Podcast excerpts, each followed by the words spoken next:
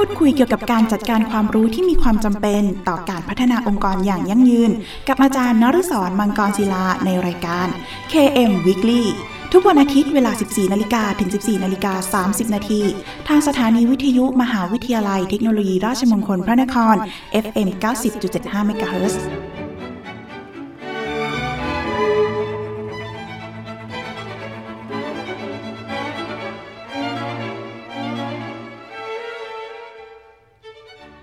วัสดีครับ ยินดีต้อนรับเข้าสู่ รายการ KM Weekly ดำเนินรายการโดยกระผมอาจารย์นฤศรมังกรศิลา กับรายการที่จะมาร่วมพูดคุยเกี่ยวกับการจัดการความรู้ ที่มีความจำเป็นต่อการพัฒนาองค์กรอย่างยั่งยืน พูดคุยกันเป็นประจำทุกวันอาทิตย์ เวลา 14นาฬิกาถึง 14นาฬิกา30นาทีทางสถานีวิทยุมหาวิทยาลัยเทคโนโลยีราชมงคลพระนคร RMUTP Radio FM 90.75คลื่นสังสมปัญญาพัฒนาสังคมครับ คุณผู้ฟังครับ คุณผู้ฟังสามารถรับฟังรายการของเราแบบสดๆ ผ่านทาง FM 90.75 นะครับ ได้แล้ววันนี้โดยสามารถเข้าไปที่เว็บไซต์ radio.rmutp.ac.th นะครับ หรือว่า สามารถเข้าไปดาวน์โหลดแอปพลิเคชันนะครับใน Play Store นะครับ โดยการพิมพ์คำว่า RMUTP Radio ครับ นอกจากนี้คุณผู้ฟังยังสามารถฝากคำถามหรือข้อสงสัยต่างๆนะครับ ผ่านทางกระดานสนทนา ในเว็บไซต์ของทางสถานี ที่ radio.rmutp.ac.th หรือโทรศัพท์เข้ามาก็ได้ครับ ที่หมายเลขโทรศัพท์ 02 665 3891 หรือทางโทรสารที่หมายเลข 02 282 5550 รวมทั้งอีเมลของทางสถานีก็ได้ครับ ที่ radio mct at rmutp ac th หรือถ้าไม่สะดวกช่องทางใดเลยนะครับ ท่านสามารถเขียนเป็นจดหมายหรือไปรษณียบัตร เพื่อติชมรายการได้นะครับ โดยเขียนมาที่รายการ KM Weekly สถานีวิทยุมหาวิทยาลัยเทคโนโลยี ราชมงคลพระนคร เลขที่ 399 ถนนสามเสนเขตดุสิตกรุงเทพ 10300และเมื่อทางรายการได้รับข้อคำถามต่างๆ เหล่านั้นแล้ว จะดำเนินการหาคำตอบมาให้คุณผู้ฟังทันทีครับ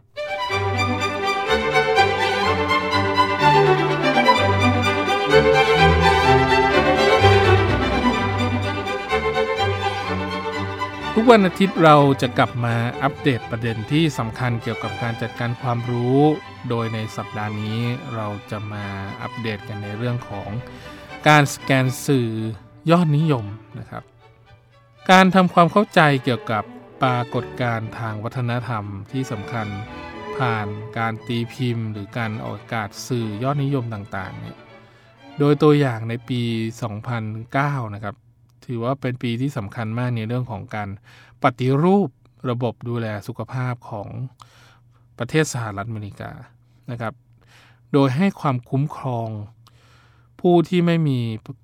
เรื่องของประกันสังคมนะครับ ลดค่าใช้จ่าย การปรับปรุง ความปลอดภัยแล้วก็คุณภาพของการดูแลผู้ป่วยนะครับเข้าไปดูแลบริษัทประกันที่ให้บริการ แล้วการลงทุนในเรื่องของการดูแลสุขภาพ โดยที่ศาสตราจารย์แลลี่เคเล่นะครับได้ขอให้นักศึกษาที่สถาบันการออกแบบ IIT ได้สร้างแนวนโยบายที่เข้ามาจัดการวาระแห่งชาตินะครับ ด้วยการกำหนด แนวทางในการพัฒนาทางด้านสาธารณสุขอย่างเป็นระบบนะครับ โดยใช้นวัตกรรมด้วยวิธีการออกแบบ เพื่อให้เกิดความเข้าใจเพิ่มมากขึ้นนะครับคุณผู้ฟังก็สามารถที่จะมองเห็นได้ถึงเรื่องของการสร้างแนวโน้มการรับรู้ข้อมูลจากเมื่อครั้งก่อนก็คือในครั้งที่ 132 แล้วก็ 133 นะครับ จะเป็นเรื่องของการรับรู้ทิศทาง ดังนั้นสิ่งที่ เกิดขึ้นจากเรื่องของการเก็บข้อมูลในการออกแบบระบบการดูแลสุขภาพทั้งระบบแล้วเนี่ย ตอนนี้ก็จะถึงเวลาในเรื่องของการออกแบบวิธีการการสร้างนวัตกรรมนะครับที่เกิดขึ้นนะครับ โดยทีมงานได้ใช้วิธีการสแกนสื่อยอดนิยมนะครับหรือว่า popular media scan นะครับก็คือเพื่อเรียนรู้ภูมิทัศน์ปัจจุบันนะครับ ก็คือของอวิธีการในเชิงสาธารณสุขเนี่ยเขามีวิธีการในการทำงาน ในการดูแลผู้ป่วยอย่างไร โดยวิธีการค้นหาผ่านหนังสือนะครับ หรือว่าบทความที่นิยม เขียนโดยนักเขียนเช่นแคลตันคิสเตนเซนนะครับที่เขียนในหนังสือ The Innovators Postscription นะครับ Postscription นี่ก็จะเป็นลักษณะของการเข้าไป ใช้นะครับพัฒนานวัตกรรมที่เกิดขึ้นนะครับ สร้างผู้ที่เป็นผู้สร้างนวัตกรรมนะครับ โดยบางครั้งก็เขาจะใช้พิธีการในการเยี่ยมชมเว็บไซต์ New York Times นะครับ The Economist นะครับ หรือว่า Fast Company นะครับ รวมทั้งบล็อกต่างๆนะครับอย่างเช่น hellohealth.com นะครับ ก็จะเป็นการกำหนดวิธีการในการสแกนสื่อยอดนิยม ที่เกิดขึ้นนะครับ โดยที่แหล่งข้อมูลต่างๆ เหล่านี้ถ้าเปรียบเทียบในมุมมองของประเทศไทยนะครับ ก็มี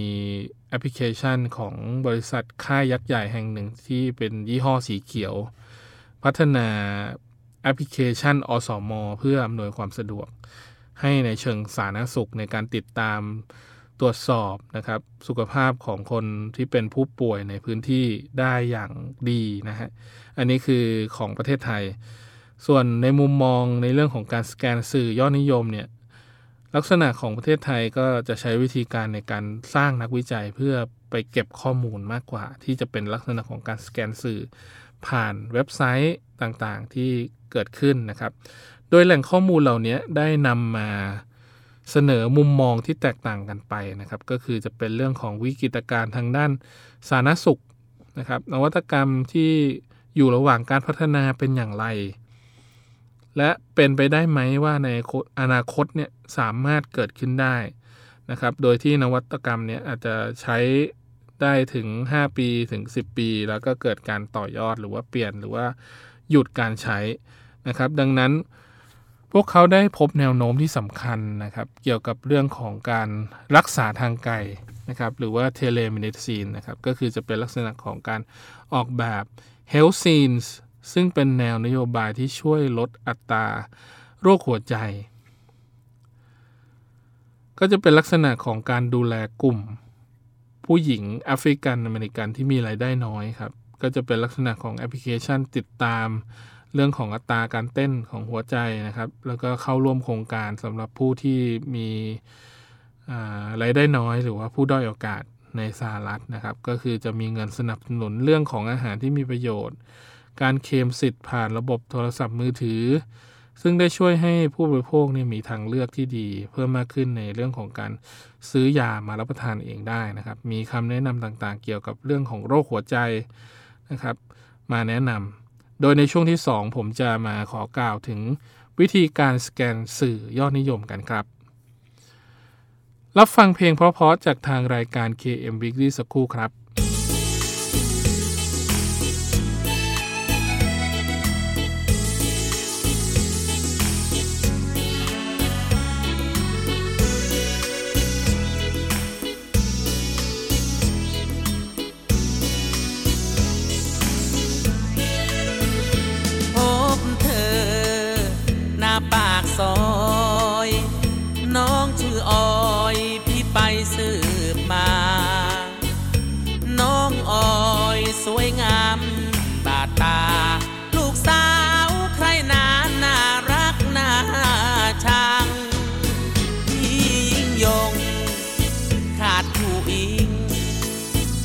บอกความจริง พี่ปิ๊งอย่างจัง หากน้องโอยรับเป็นแฟนสักครั้ง พี่จะพาน้องโอยนั่งเครื่องบิน ไปเที่ยวกันให้ไกลสุดขอบฟ้า ไปแคนาดาอเมริกาแล้วกลับหัวหิน ไปเที่ยวทะเลกินหอยปูปลา แล้วค่อยขนมหม้อแกงเมืองเพชรพี่ยิ่งยง คนซื่อตรง ใจมั่นคงไม่เคยพูดเท็จรักออยไม่มีหมกเม็ดหวังได้เพชรเม็ดงามประดับใจ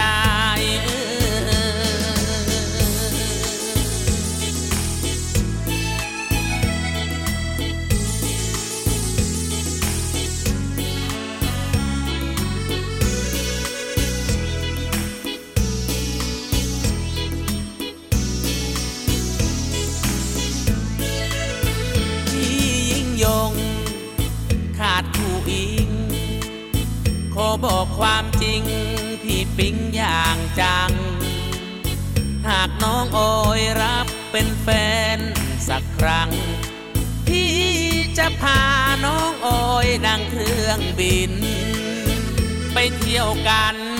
ให้ไกลสุดขอบฟ้า ไปแคนาดาอเมริกาแล้วกลับหัวหิน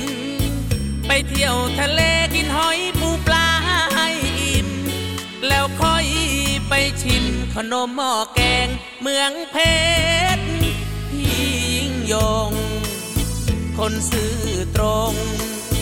ใจมั่นคงไม่เคยพูดเท็จรักออยไม่มีหมกเม็ดหวังได้เพชร เม็ดงามประดับใจ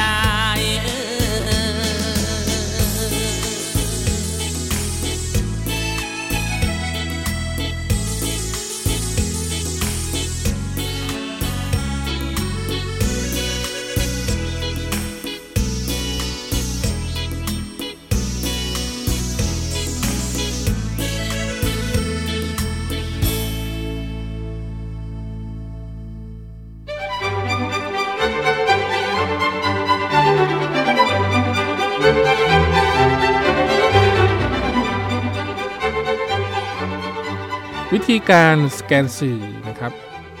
ในช่วงที่ 2 นี้ ผมจะมาขอกล่าวถึงเรื่องของวิธีการ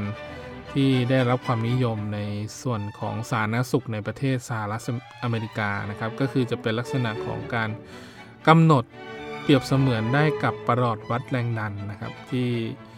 มีของสิ่งที่เกิดขึ้นจากความนิยมของสังคม เราสามารถ วัดความนิยมจากสิ่งที่เกิดขึ้นนั้นๆ ได้นะครับ โดยก็จะเป็นลักษณะของการสแกนสื่อต่างๆ ทั้งเรื่องของรายการข่าวนะครับ ณ ปัจจุบันนี้รายการข่าวก็มีเรื่องของการตีข่าว การเข้ามาาพัฒนาในรูปแบบของการให้ข้อมูลที่เพิ่มมากขึ้นนะครับ อย่างเช่นถ้าอยากได้ข้อมูลเพิ่มจาก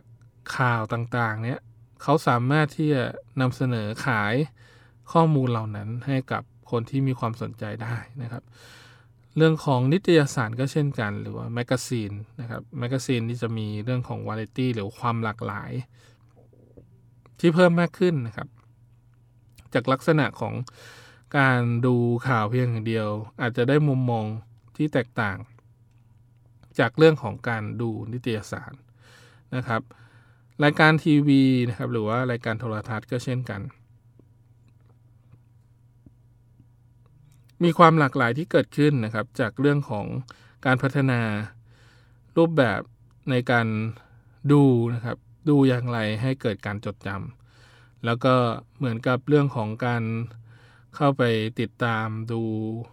ภาพถ่ายดาวเทียมที่แสดงอยู่บน รูปแบบแบบแผนนะครับ ที่มีการเปลี่ยนแปลงทางภูมิอากาศ ผลสำรวจของสื่อต่างๆ บอกให้เราเห็นได้ชัดนะครับว่าบางครั้งบางที่มีเรื่องของฝนฟ้าอากาศ ที่รุนแรง บางที่ก็จะมีรูปแบบของการติดตามผล การเปลี่ยนแปลงของข้อมูลเนี่ยทุก 5 นาที ทุกครึ่งชั่วโมง หรือว่าทุก 1 ชั่วโมงเลยก็ว่าได้นะครับ ก็จะเป็นลักษณะของการ ดึงไปสู่เรื่องของเหตุการณ์ทาง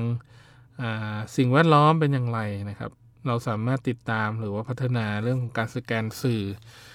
แล้วก็เทรนที่เกี่ยวข้องกับคนที่อยู่ในประเทศนั้นๆนะครับ โดยคุณผู้ฟังเนี่ยสามารถทราบเหตุการณ์ล่วงหน้าได้ อาจจะประมาณ 1 ชั่วโมง 2 ชั่วโมง เพื่อที่จะให้ทุกคนเนี่ยมีความรู้สึกนะครับที่ปลอดภัยมั่นคงนะครับ อย่างเช่นมีการเตือนพายุเฮอริเคนในสหรัฐ ล่วงหน้า 2 ชั่วโมงให้ทุกคนอพยพออกไปจากพื้นที่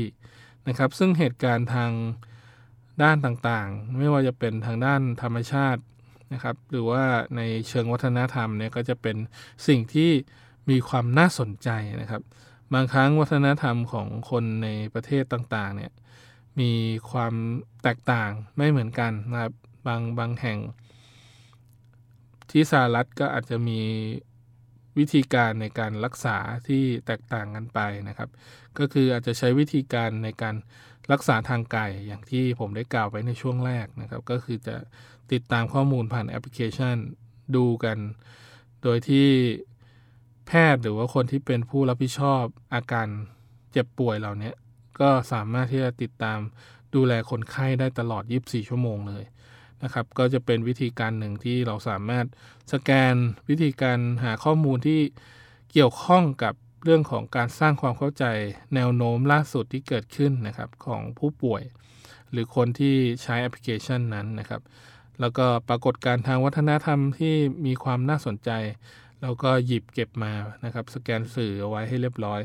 แล้วก็จะช่วยให้ทีมงานสร้างนวัตกรรมในเรื่องของการเชื่อมโยงกระแสวัฒนธรรม ที่มีผลต่อการกำหนดทิศทางของโครงการนะครับ ก็จะมีอยู่ด้วยกัน 5 ขั้นตอนนะครับ โดยที่การพัฒนาทิศทางโครงการ เพื่อสร้างตามกระแสนวัตนวัตกรรมเนี่ยบางครั้งนะครับ เราอาจจะจำเป็นที่จะต้องทราบทิศทางการรับรู้ทิศทางจากครั้งก่อนนะครับว่าเรามีเทรนหรือว่าเราจะมุ่งไปทางไหนมีเป้าไปทางไหน แล้วก็มาสู่เรื่องของการ เก็บรวบรวมนะครับสื่อที่ได้รับความนิยม แล้วก็นำไปสู่เรื่องของการสร้างนวัตกรรมนะครับ โดยที่ขั้นตอนแรกก็จะเป็นเรื่องของการระบุหัวข้อนะครับที่เกี่ยวข้องกับโครงการอย่างกว้างๆนะครับ ก็คือใช้วิธีการเขียนแบบ mind mapping ลักษณะของการเขียนผังความคิดนะครับ ก็จะเป็นเรื่องอรูปแบบของการบริหารจัดการ การวิเคราะห์ข้อมูลในหนึ่งหัวข้อเนี่ย ให้เป็นรูปแบบนะครับ แตกออกมาเป็นประเด็นต่างๆ นั่นคือ mind map เพื่อแสดงหัวข้อต่างๆ ก็จะใช้นิยมกันในกลุ่มของนักที่เป็นนักพัฒนาหรือว่าคนที่ชอบอภิปรายนะฮะในกลุ่มของการจัดการความรู้ในองค์กรก็เช่นกัน ก็จะใช้เรื่องของ mind mapping เนี่ยเข้ามาอธิบาย ในเรื่องของความเกี่ยวข้องของโครงการ ไม่ว่าจะเป็นส่วนที่ลูกค้ากำหนด นะครับ หรือเรากำหนดเองเนี่ย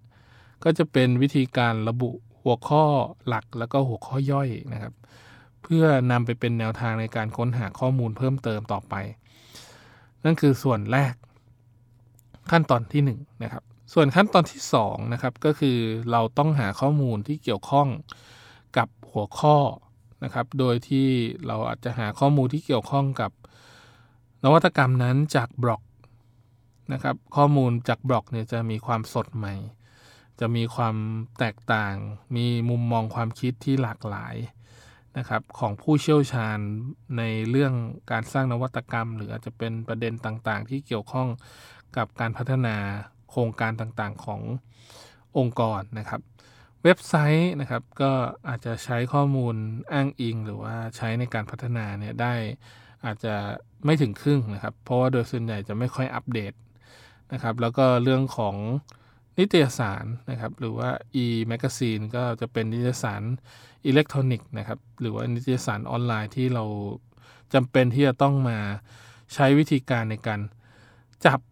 มอนิเตอร์ภาพความเคลื่อนไหวต่างๆ สแกนรูป ถ่ายเอกสาร เก็บเอาไว้ทั้งหมดนะครับ รวมทั้งรายการโทรทัศน์ โฆษณางานอีเวนต์ต่างๆ ภาพยนตร์สั้นๆนะครับ ที่มีเนื้อหาเกี่ยวกับ หัวข้อที่เกี่ยวข้องกับการพัฒนานวัตกรรมนะครับ ไม่ว่าจะเป็นการพัฒนานวัตกรรมโดยตรงนะครับ หรือว่าโดยอ้อมนะครับ บางครั้งนวัตกรรมเนี่ยอาจจะใช้เวลาหรือว่าในการรวบรวมแนวคิดเนี่ยค่อนข้างนานมากนะครับ สื่อที่ได้รับความนิยมเนี่ยก็จะเป็นส่วนหนึ่งที่ใช้ในการตัดสินใจว่าเราจะพัฒนานวัตกรรมนั้นต่อไปหรือไม่นะครับ แล้วก็ นำมาบันทึกเป็นแหล่งอ้างอิงครับ หรือว่า reference นะครับ หรือว่าตัวอย่างที่เกิดขึ้น เพื่อนำไปเป็นคลังข้อมูล อันนี้คือขั้นตอนที่ 2 ส่วนขั้นตอนที่ 3 ครับ มองหาแบบแผนนะครับ หรือว่ารูปแบบที่เกิดขึ้น โดยกองข้อมูลที่สามารถรวบรวมมาได้เนี่ยเข้ามากันกองก่อน ว่ามีข้อมูลอะไรที่มันเหมาะสม สามารถใช้งานได้ อะไรที่ใช้งานไม่ได้คัดออกไปนะครับ แล้วก็สิ่งที่สามารถใช้งานได้อยู่นะครับ มีส่วนไหนบ้างที่เราสามารถนำไปใช้เป็นข้อมูลในการต่อยอด แล้วก็มองหาแบบแผน หรือกิจกรรมที่เกี่ยวข้องกับแผนนะครับ ก็จะช่วยให้เรามองเห็นแนวโน้ม ในเชิงนวัตกรรมนะครับ ที่เกิดขึ้นล่าสุด ส่วนขั้นตอนที่ 4 ครับ ขั้นตอนที่ 4 นี้คือให้ความสำคัญกับหัวข้อที่ใกล้เคียงกันนะครับ ก็คือบางครั้งแนวโน้มใหม่ๆเนี่ยในหัวข้ออื่นๆ ก็จะมีผลต่อสิ่งที่เกิดขึ้นจากเรื่องที่เราสนใจนะครับ อย่างเช่น วัฒนธรรมของตลาดแอปพลิเคชันเนี่ยยังเติบโตแบบไม่หยุดนะฮะก็คือยังมีโอกาสในการเติบโตได้เพิ่มมากขึ้นเรื่อยๆ ถือว่าเป็นโอกาสทองของคนไอทีนะครับ หรือว่าคนที่อยู่ในแวดวงเทคโนโลยีสารสนเทศ ก็จะต้องเข้ามาพัฒนาแอปพลิเคชันอย่างต่อเนื่องนะครับ ซึ่งแอปพลิเคชันถ้าผมย้อนกลับไปพูดนะครับ ในส่วนของอโทรศัพท์มือถือที่สามารถเชื่อมโยงในเรื่องของการดูแลรักษาผู้ป่วยทางด้านโรคหัวใจนะครับ ก็จะมีเรื่องของอัตราการดูแลสุขภาพผ่านแอปพลิเคชันเนี่ยเพิ่มมากขึ้นนะครับ หรือที่เรียกว่า ส่วนของ Hard Scene นะครับก็คือจะเป็นลักษณะของการดูแลคนที่เป็นผู้ป่วยโรคหัวใจแล้วก็มีรายได้น้อยนะครับ ก็คือเราจะสร้างแอปพลิเคชันเนี้ยในการสร้างเพื่อลดปัญหานะครับ การใช้บุคลากรทางการแพทย์เนี่ย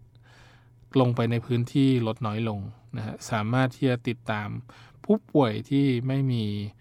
รายได้นะครับ แล้วก็ป่วยเป็นโรคหัวใจเนี่ยเข้ามาดูแล แล้วก็ส่วนที่ผู้ใช้สามารถเฝ้าสังเกตพฤติกรรมการกินของตัวเองได้อยู่ตลอดเวลาเพื่อไม่ให้มีผลกระทบต่อโรคที่ตัวเองเป็นอยู่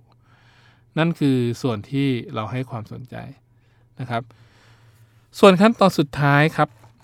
ขั้นตอนสุดท้ายก็จะเป็นเรื่องของการสรุปผลแล้วก็อภิปราย เป็นลักษณะคล้ายๆกันกับเรื่องของการรับรู้ทิศทางที่เกิดขึ้นนะครับ ทุกครั้งที่มีการรวบรวมข้อมูล มีการประมวลผลข้อมูลเรียบร้อยนะครับ เราก็จะต้องมาสู่เรื่องของการสรุปผลนะครับ ก็จะเป็นลักษณะของการสรุปผลพร้อมอภิปราย ให้เห็นถึงมุมมองทางความคิดของอผู้พัฒนานวัตกรรมแต่ละคนนะครับ แล้วก็เก็บเป็นข้อมูลเป็นเรคคอร์ดไว้เลยว่า มีการพูดในประเด็นอะไรบ้างนะครับ แล้วตกผลึกสรุปแล้วเป็นอย่างไร แล้วก็ถ้ามีประเด็นใหม่ เราก็ต้องมาอภิปรายร่วมกันว่าจะเกิดแนวในการพัฒนาอย่างไร แสดงความคิดเห็นเกี่ยวกับสิ่งที่เกิดขึ้นจากวัฒนธรรมนะครับ อภิปรายและการเชื่อมโยงระหว่างกัน แน่นอนว่าการแสดงความคิดเห็นบางครั้งอาจจะไม่จำเป็นที่จะต้องเป็นความคิดเห็นที่ยิ่งใหญ่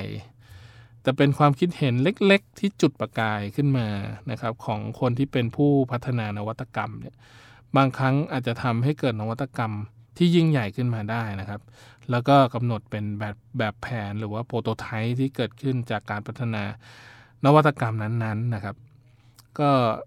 โดยส่วนใหญ่แอปพลิเคชันทางด้านสุขภาพของเรานี้ก็อาจจะยังมีน้อยอยู่นะครับ โดยส่วนใหญ่ก็อาจจะที่เห็นเด่นชัดก็จะเป็นอสมนะครับที่เป็นแอปพลิเคชันทางด้านสุขภาพในการติดตาม คล้ายๆกับที่ผมได้ยกตัวอย่างของใน ประเทศสหรัฐนะครับ ก็จะใช้วิธีการสรุปผลและอภิปรายเช่นเดียวกัน บางครั้งตอนช่วงแรกนะครับ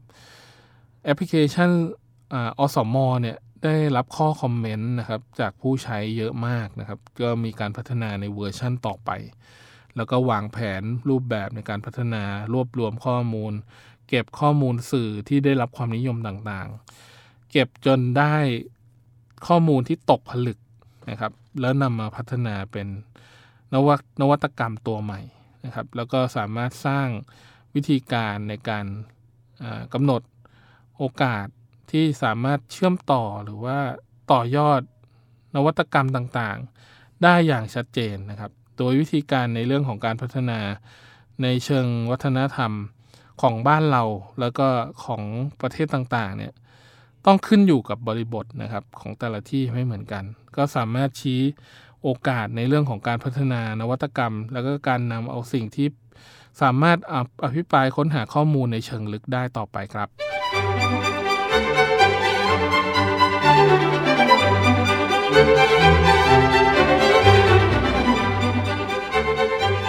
มาถึงช่วงสุดท้ายของรายการแล้วนะครับ คุณผู้ฟังสามารถติดตามรับฟังรายการ KM Weekly ได้เป็นประจำทุกวันอาทิตย์ครับ เวลา 14นาฬิกาถึง 14นาฬิกา30 นาที และถ้าหากมีข้อสงสัยต่างๆนะครับ รวมถึงอยากติชมแนะนำรายการ คุณผู้ฟังสามารถโทรศัพท์เข้ามาได้ที่หมายเลขโทรศัพท์ 02 665 3891 นะครับ หรือทางโทรสารหมายเลข 02 665 3891 โดยที่วิธีการนะครับในเรื่องของการส่ง ที่เป็นช่องทางที่หลากหลาย เพิ่มมากขึ้นก็เราสามารถส่งมาที่อีเมล radio mct rmutp ac th นะครับ แล้วก็ทางจดหมายหรือไปสัญญบัตรก็ได้ครับ โดยเขียนมาที่รายการ KM Weekly สถานีวิทยุมหาวิทยาลัยเทคโนโลยีราชมงคลพระนครครับ เลขที่ 399 ถนนสามเสนเขตดุสิตกรุงเทพ10300 และกลับมาติดตาม รับฟัง KM Weekly ได้ใหม่ครับ ทุกวันอาทิตย์เวลา 14นาฬิกาถึง 14นาฬิกา30 นาที ขอบคุณสำหรับการติดตามรับฟังครับสำหรับวันนี้ต้องขอลาคุณผู้ฟังไปก่อนครับ พบกันใหม่ในสัปดาห์หน้า สวัสดีครับ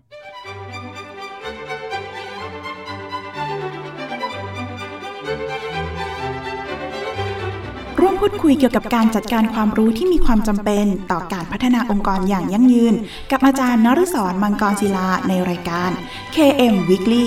ทุกวันอาทิตย์เวลา 14 นาฬิกาถึง 14 นาฬิกา 30 นาทีทางสถานีวิทยุมหาวิทยาลัยเทคโนโลยีราชมงคลพระนคร